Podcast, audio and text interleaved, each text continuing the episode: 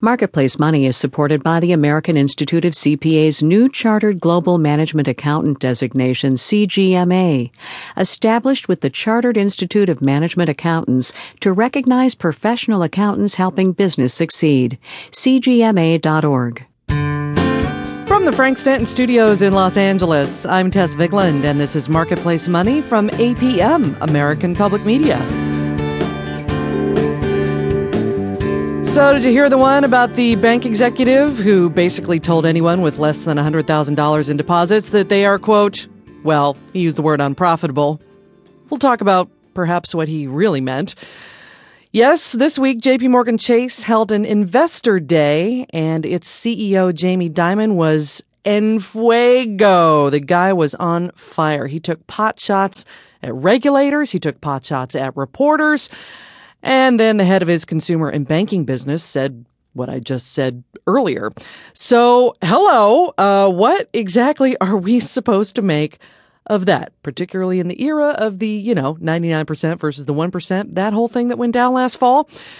Well, we decided to bring in my sister in high finance, New York Bureau Chief Heidi Moore. Hello, sister of mine. Hi, Tess. Sisters, sisters. There were never such devoted sisters. Oh, my dear, I think we're going to have to start a variety show. Or braid each other's hair. We uh, could do that too. I like that. Yeah. Uh, so, so okay. Jamie Dimon, his head of consumer banking, who comes out and basically says, if you don't have a $100,000 or more, you're really not doing anything for us. Thanks. I know. And then they don't want us to take it personally. Well, that's not. pretty hard. Yeah. You know, us, us bank customers, we're so irrational. We just want to be romanced when all they want to do is give us checking. What's wrong with us?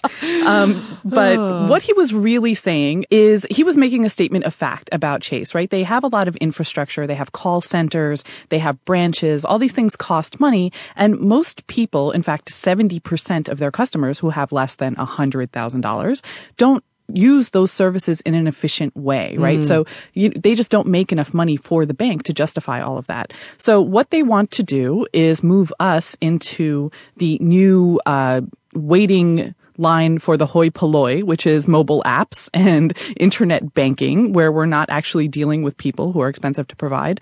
And they want more rich people in the actual branches.